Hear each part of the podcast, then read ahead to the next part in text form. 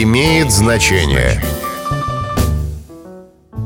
Здравствуйте, с вами Михаил Кожухов, и мы поговорим с вами сегодня о том, откуда появилось выражение «закидать шапками».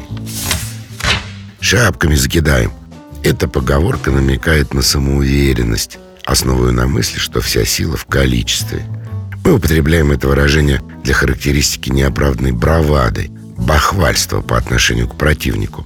Но такое значение оно приобрело совсем недавно. Издавна же этот оборот употреблялся без малейшей иронии для обозначения численного превосходства над противником.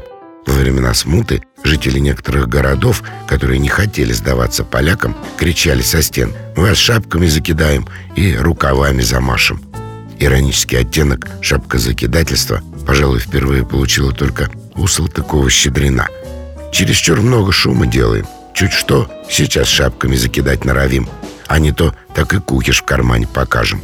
Это его письма к тетеньке. Но окончательно шапка закидательства скомпрометировала себя во время русско-японской войны в начале 20 века. Русская пресса тогда вовсю потешалась над японскими войсками, уверяя, что наша армия легко одолеет отсталых азиатов. Все сходились в том, что Япония для России смешной соперник, и мы их шапками закидаем. Плачевный итог войны всем известен. Кстати, а почему закидывают именно шапками, а не лаптями, не кушаками или не чем-нибудь другим?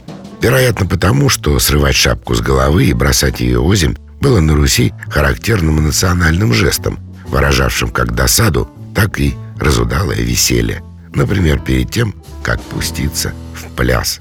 С вами был Михаил Кожухов. До встречи. Имеет значение.